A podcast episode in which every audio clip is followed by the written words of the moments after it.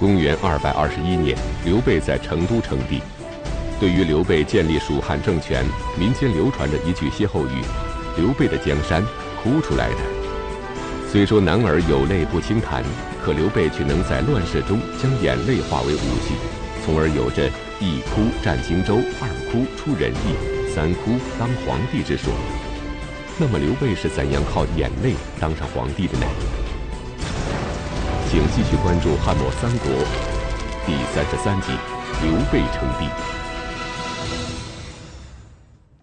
上一讲咱们讲这个曹操啊，做了汉朝几十年的实际掌权人，但是呢，他一直没称帝。虽然在他的暮年啊，经常有人劝进啊，老大你赶紧当皇上，你当了皇上，我们好跟着升官啊。但是呢，曹操就是没答应。直到公元二百二十年，汉献帝这个建安二十五年，曹操死了，他的儿子曹丕对汉献帝和汉朝可就不留情面了。在这个曹丕君臣的一致努力下，很快汉献帝就被禅让了。这个主动，不主动也不行嘛，跟曹丕上演了一出禅让和三让的故事。当然了，这故事的结局就是拿脚趾头都能想明白的。曹丕称帝，改国号为魏，追尊自己的老爹为武帝。曹丕呢，就是文帝。曹丕倒是没杀汉献帝啊，给了他一个山阳公的封爵，让他过起富贵日子。就这样，从光武帝刘秀中兴汉时以来，维持了将近两百年的东汉王朝彻底结束。中国历史就进入了一个新的时代，也就是三国时期啊。那么这个三国，我们一般讲叫魏蜀吴，实际上蜀并不是一个正确的称呼，是吧？魏和吴确实是国号，蜀呢是俗称，人家正式的国号叫汉啊，自称为汉，大家肯定明白吗？这既然国号叫汉，一定是姓刘的当家做主。那这个刘是谁呀？那一定是刘备了。所以刘备这个汉政权怎么回事呢？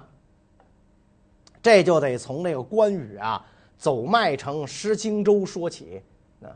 关羽因为狂傲自大被吕蒙击败，然后进退失据，在孙曹联手之下命丧他人之手。这个事儿对这个刘备的打击啊实在是太大了。跟随自己多年的手足兄弟没了，战略要地荆州也丢了。荆州的重要性，当年自己三顾茅庐的时候，军师诸葛孔明在隆中对里就讲明白了：你没有荆州，就没法北上征中原；你有了荆州，有了益州两路，现在你只能一路征中原。结果呢，荆州一没。搞得现在自己只能偏安西蜀，所以为什么这个这个咱们现在一说三国是魏蜀吴啊？那这个蜀实际上是东吴和曹魏对他的贬称啊。你要那个电视剧里自己举个旗子，上面写个蜀，这就不对了。那就跟日本人举一旗子，上面写一倭，这不可能的，这个不可能的。在三足鼎立的局势形成之后，刘备的称帝之路却是经历坎坷。常言道：“福无双至，祸不单行。”那么，在失掉荆州后，刘备又接连遭遇了怎样的失败呢？荆州丢了，很快刘备又接着丢了仨地儿，哪仨地儿呢？房陵、上庸、西城三郡。啊，这些地方都是可以从汉中东击曹操、南驱江陵的战略要地。这几块地儿本来是益州降将孟达打下来的，本来呢孟达打得好好的，把这地儿都占了，归到了刘备的这个账面上。可是刘备对这个孟达呀怀疑不信任，所以派自己的养子刘封去当主将。这一下都弄得孟达非常不高兴，跟刘封的关系呢自然也好不到哪儿去。后来。随着这些地方被拿下，刘封得到了封赏啊，人家是干儿子嘛，靠着干爹得到了封赏。孟达没有升迁，所以让这个孟达心里啊就更不高兴了。关羽在襄樊之地这个处境危险的时候，曾多次命令刘封、孟达率兵来帮助自己。啊，侄儿啊，二叔扛不住了，赶紧带人来。但因为这个房陵离襄樊很近嘛，但是这个时候呢，刘封、孟达正在搞内讧，加上俩人没有得到刘备的直接命令，所以对关羽的命令俩人置之不理，没有去帮忙。这样一来，后边的事儿就大家都知道，关羽被人砍了脑袋，送到曹操那儿的身首异处。刘备非常难过，桃园弟兄死了一个，这得追究责任呐。往下一追究这责任，你想啊，刘封是刘备的养子，人家拥有干爹光环，估计不会有什么事儿。孟达就不一样了，孟达没有任何后台，本来老大就不信任自己，现在要是找个替罪羊。甭跑啊，准保是自个儿啊！而且这个时候呢，这个孟达也被刘封夺了兵权，越想越害怕，怕刘备盛怒之下砍了自个儿，祭奠关羽，干脆就写了一封很长的辞呈，向刘备诉说自己的委屈无奈，然后就投了曹魏了。孟达带着自己的部曲四千多户跑到魏国，曹丕非常高兴，恩宠有加。甚至跟这个孟达呀开起了玩笑，立刻委以重任，马上委派他跟征南将军夏侯尚、右将军徐徐晃一起呀去讨伐刘封。这既可以看作是曹丕对孟达的欣赏信任，也可以理解为对孟达的考察，是吧？你是真降假降啊，对吧？你得交一投名状啊。面对这个魏国皇帝表面上的充分理解和信任，孟达不敢怠慢，随同夏侯尚、徐晃一起向刘封发起了进攻。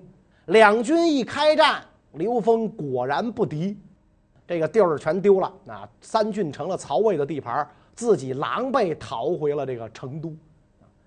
刘封退回成都之后，刘备非常生气。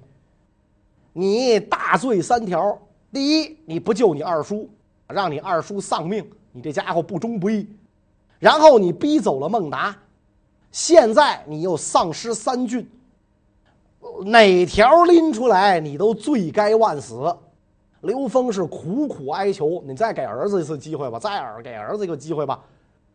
刘备念及毕竟父子一场，刘封这么多年跟着自己也是鞍前马后，就有点心软。啊！但是诸葛亮建议要重处刘封，杀一儆百，不然的话，以后谁给你卖命啊？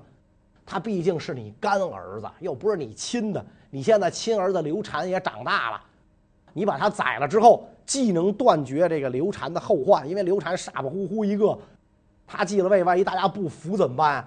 这刘封可是能文能武、上马平贼的主，对吧？所以你。把他弄死，既能够这个，呃，就是给大家一个大义灭亲的形象，也让你的亲儿子举成的威胁消失在萌芽之中啊！刘备听了诸葛亮的话，就忍痛斩了刘封，所以这个刘封这干儿子一点好没落着，最后脑袋还掉了。祸事连连的刘备在不久后终于交来了好运，如愿以偿当了皇帝。然而，一向以匡扶汉室为旗号的刘备是怎样公然称帝的？为何会有刘备三哭当皇帝的说法呢？公元二百二十一年，一个消息传到蜀地，刘备的局面产生了变化。什么消息呢？说汉献帝刘协呀被曹丕给杀了啊！这个消息传过来，其实这是一个假新闻。汉献帝。退位之后还活了十好几年呢，所以这是一个假新闻。但是呢，曹丕没有辟谣，就算辟谣，这个传到刘备这儿也被刘备屏蔽了。所以这个时候，这个刘备非常需要这个假新闻。汉中王刘备下令披麻戴孝为汉献帝举行葬礼。追谥汉献帝为孝敏皇帝，在国遭忧曰敏嘛，所以敏皇帝就是这个意思啊，叫追谥他为孝敏皇帝。他在位的时候遇到了不幸，那等于这样一来，大汉朝没了皇帝了。刘备既然以汉室宗亲自居，既然是大汉皇叔，这个时候他就要站出来主持大局，继承汉室。刘备就想当皇帝。当然，这个话呢不能自个儿说，得让下边的人来恳请自己，然后呢还得得到上天的认可，所以刘备君臣就开始大造祥瑞。很快啊，这个益州各地啊就纷纷报告啊，说出现了吉祥的彩云呐、丹凤啊，汉水当中啊发现了汉高祖的玉玺呀。刘备手下的文武大臣也都想让刘备早点称帝。他们呢，纷纷向那个刘备上书劝进。你当了皇帝，我跟着水涨船高啊，就跟曹操手下那帮人劝进道理一样。刘备假惺惺的都加以拒拒绝。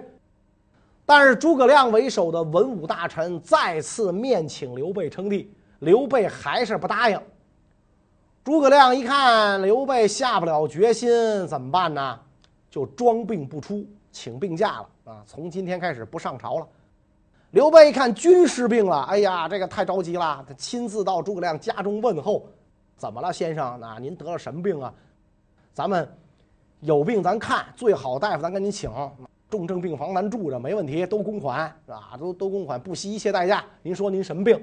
诸葛亮说：“嗨，微臣就是忧心如焚，命不久矣。”刘备一听，哎呦，怎么了？年纪轻轻的，你比我还小二十岁呢，那我还觉得身体倍儿棒，吃嘛嘛香呢，你咋就？命不久矣啊！所以就问这诸葛亮先生所忧何事啊？诸葛亮也不回答，哎，有气无力，不回答。刘备再三询问：“您别这样，您有有什么病？您说，您到底忧心何事？”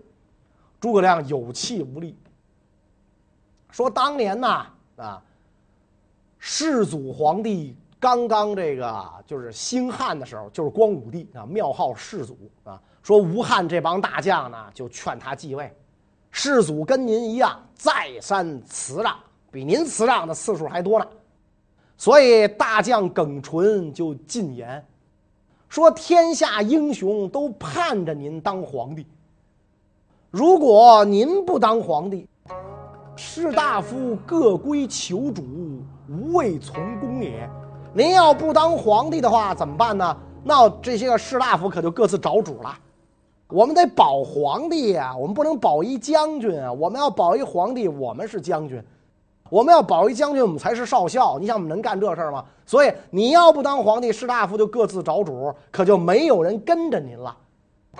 耿纯这话一说完，世祖感纯言深挚，遂然诺之。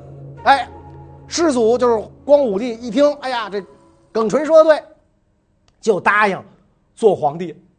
现在曹丕篡汉，天下无主。大王您根红苗正，您是刘氏的苗族，所以您应该继皇帝位，这是天时地利人和。士大夫之所以跟着您，是吧？这个不计辛苦，也就是希望跟当年耿纯的话一样，是吧？希望自己的尺寸之功被您承认，落个封妻因子、封侯拜相而已。刘备本来就想当皇帝嘛。一听诸葛亮这么讲，就更高兴了。哎呀，先生既然是这般见识，那好啊，孤听你的，我就准备登基坐殿，开始筹划登基事宜。所以，公元二百二十一年四月，汉中王刘备在成都西北武当山之南登基称帝，大赦罪犯，改年号为张武，任命诸葛亮为丞相，许靖为司徒，仍然沿袭汉的国号，因为他以汉朝宗室自居嘛。他的政权在蜀地，所以别人称他为蜀汉。但是刘备，人家这个国名自称是汉，国旗上应该写汉字儿，不能写蜀。对于这个刘备建立蜀汉呐，他当皇帝，打那时候啊，就有很多看法。有的人说他继承刘邦、刘秀的事业，使汉史得以传承，所以他得地，他这个地位啊来得正。但是也有人不这么认为，你比如大史学家司马光就不这么认为，说蜀汉昭烈帝刘备对汉朝而言，他虽然自称是西汉中山靖王的后代，但是呢，这个关系太疏远了，已经说不清有多少代，处于什么名分和地位了。就跟那个南朝宋高祖刘裕自称是西汉楚元王的后代，南唐列祖李昪自称是唐朝吴王李恪的后代一样，真假难辨。所以不应该把刘备的这个蜀汉跟东汉光武帝刘秀继承西汉政权、东晋元帝司马睿继承西晋政权相比拟啊，让他继承这个汉朝的遗统，他不是汉朝的正根儿，根本跟这个汉朝啊。没关系，所以这个为什么《三国志》啊，包括这个南南北朝时代，一直到唐代，这个都以曹魏为正统，不以蜀汉为正统，直到这个两宋的时候才以蜀汉为正统，也是这么来的。你不是人家汉朝的正根儿，你也就是一个地方偏安政权而已。尽管世人对蜀汉政权究竟是篡汉还是严汉一直存在着争议，但刘备毕竟成为了皇帝。他的部下与家人也都跟着水涨船高。那么，在封官许愿之后，刘备要做的首件大事是什么呢？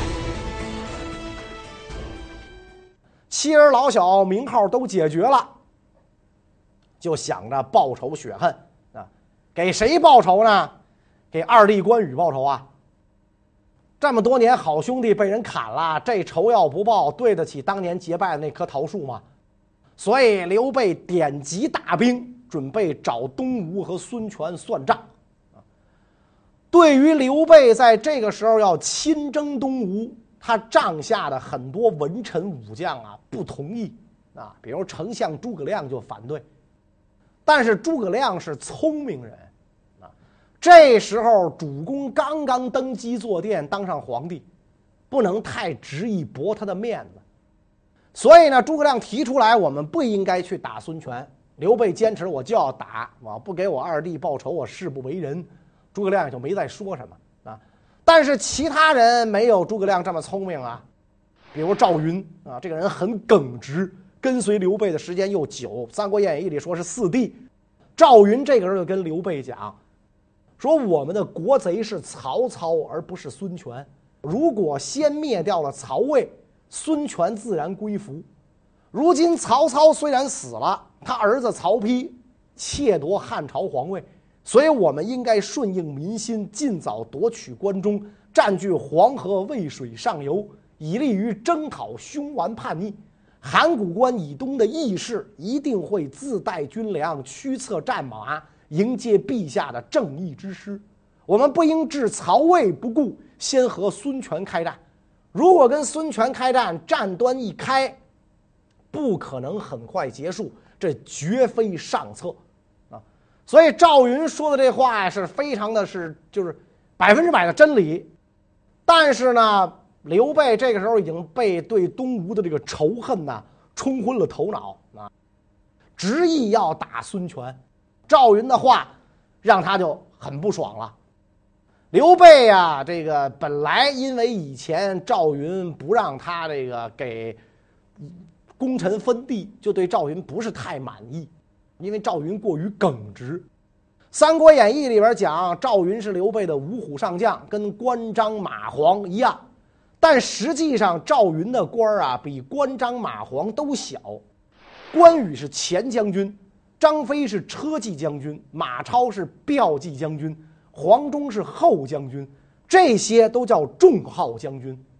大将军、骠骑、车骑，这是一等；前后左右是二等。而赵云只是个杂号将军啊，就像那个前面咱讲的那个什么荡寇将军、征南将军、平南将军，是这这属于杂号将军。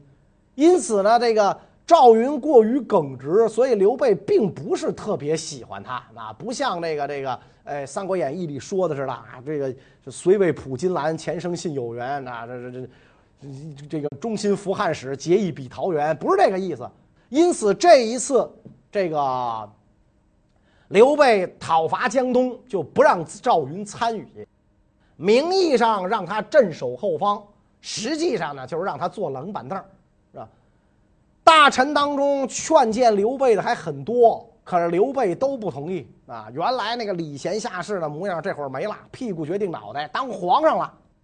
广汉郡一个不愿意为官的士人上书陈氏陈述，天时地利对蜀军必定不利，被治罪入狱拘押，直到刘备死，这个人才被放了出来啊。刘备向来以虚怀纳谏、礼贤下士为名，而刘备做了皇帝后，却没有了往昔的风范。不久后，一个消息传来，使刘备如同晴天霹雳。从而更加一意孤行，这究竟是什么消息呢？就在刘备准备征讨东吴，为关羽报仇的时候，又一个坏消息传来：三弟张飞也死了。咱们说这祸不单行嘛，张飞也死了。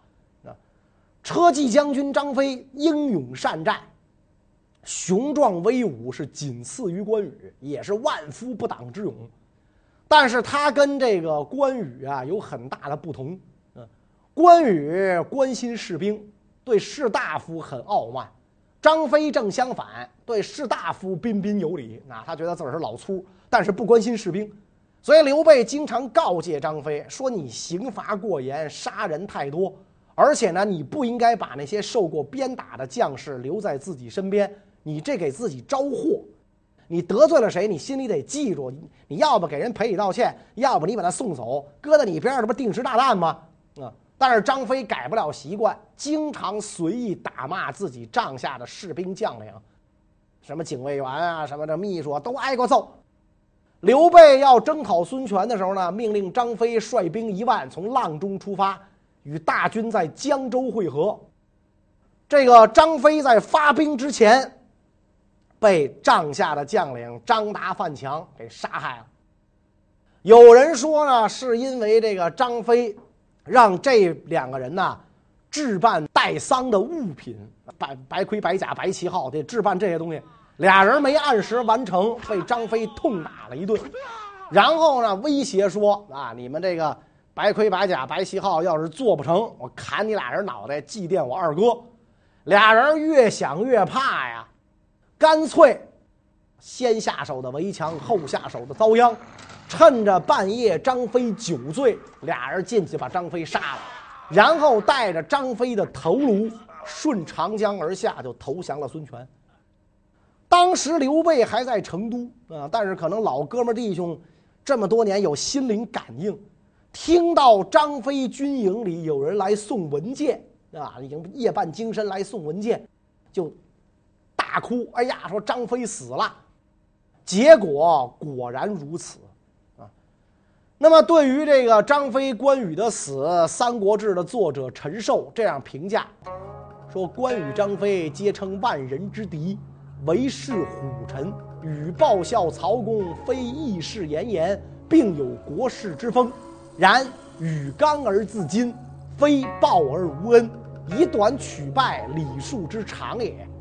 这俩人都很了不起，啊，有国士之风，万人之敌。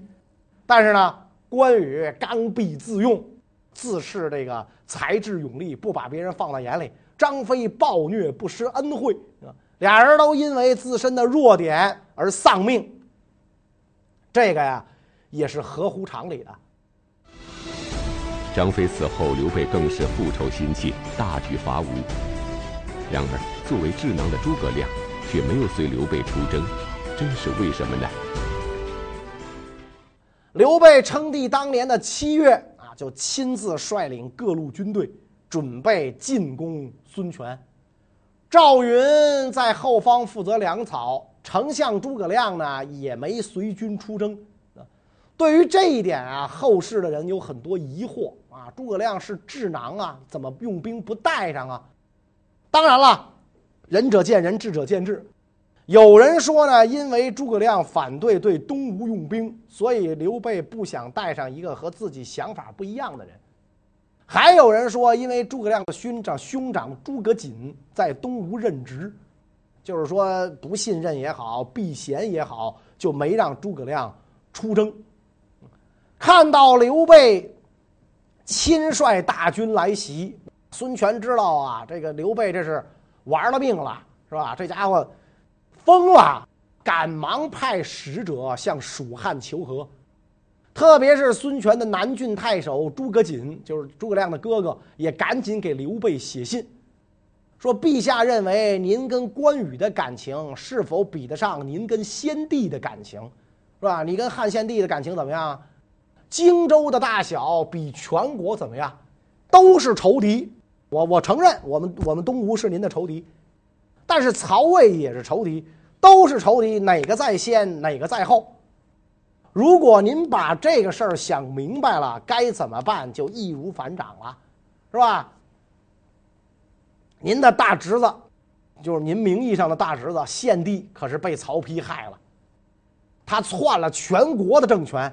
我们不过是杀了您弟弟，占了个荆州，所以您说您先灭谁？你你得想清楚，两利相较取其重，两害相较取其轻。但是刘备不管这一套，曹操、曹丕先搁一边，我先弄死你再说。当时刘备、孙权啊，两边的交界已经在巫山附近了，长江三峡成为两边的主要通道。刘备派遣大将吴班、冯习、张南率军三万作为先头部队，夺取峡口，攻入东吴境内，在这个乌地击破吴军先锋，占领了秭归。同样呢，为了防范曹魏趁机袭击，刘备派镇北将军黄权驻扎在这个长江北岸，派侍中马良到武陵活动，争取当地部族首领沙摩柯起兵协同蜀汉大军作战。兵来将挡，水来土掩，既然求和不成，孙权也得准备相应的军事对策。面对刘备大军来袭，孙权不敢怠慢，赶紧的是调兵遣将。